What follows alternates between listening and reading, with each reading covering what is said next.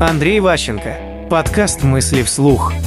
Компетентная Катя. Когда вы компетентны в чем-то, я уже об этом говорил, люди не хотят вас с этого места выпускать. У вас образуется так называемая власть компетентность за счет чего? За счет того, что вам доверяют в этом конкретном месте и вашу работу больше не контролируют. Как это выстроено?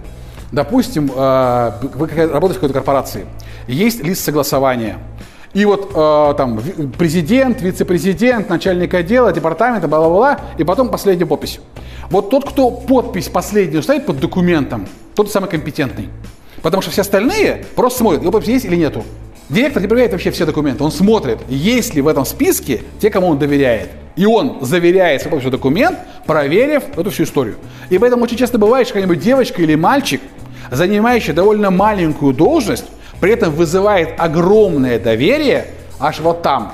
Все знают, что есть Катя, которая, прочитала договор, в договоре ошибок не будет. И поэтому присылает именно Катя. Важные сложные документы читает только Катя. Мысли вслух. По материалам курса Андрея Ващенко «Личная эффективность».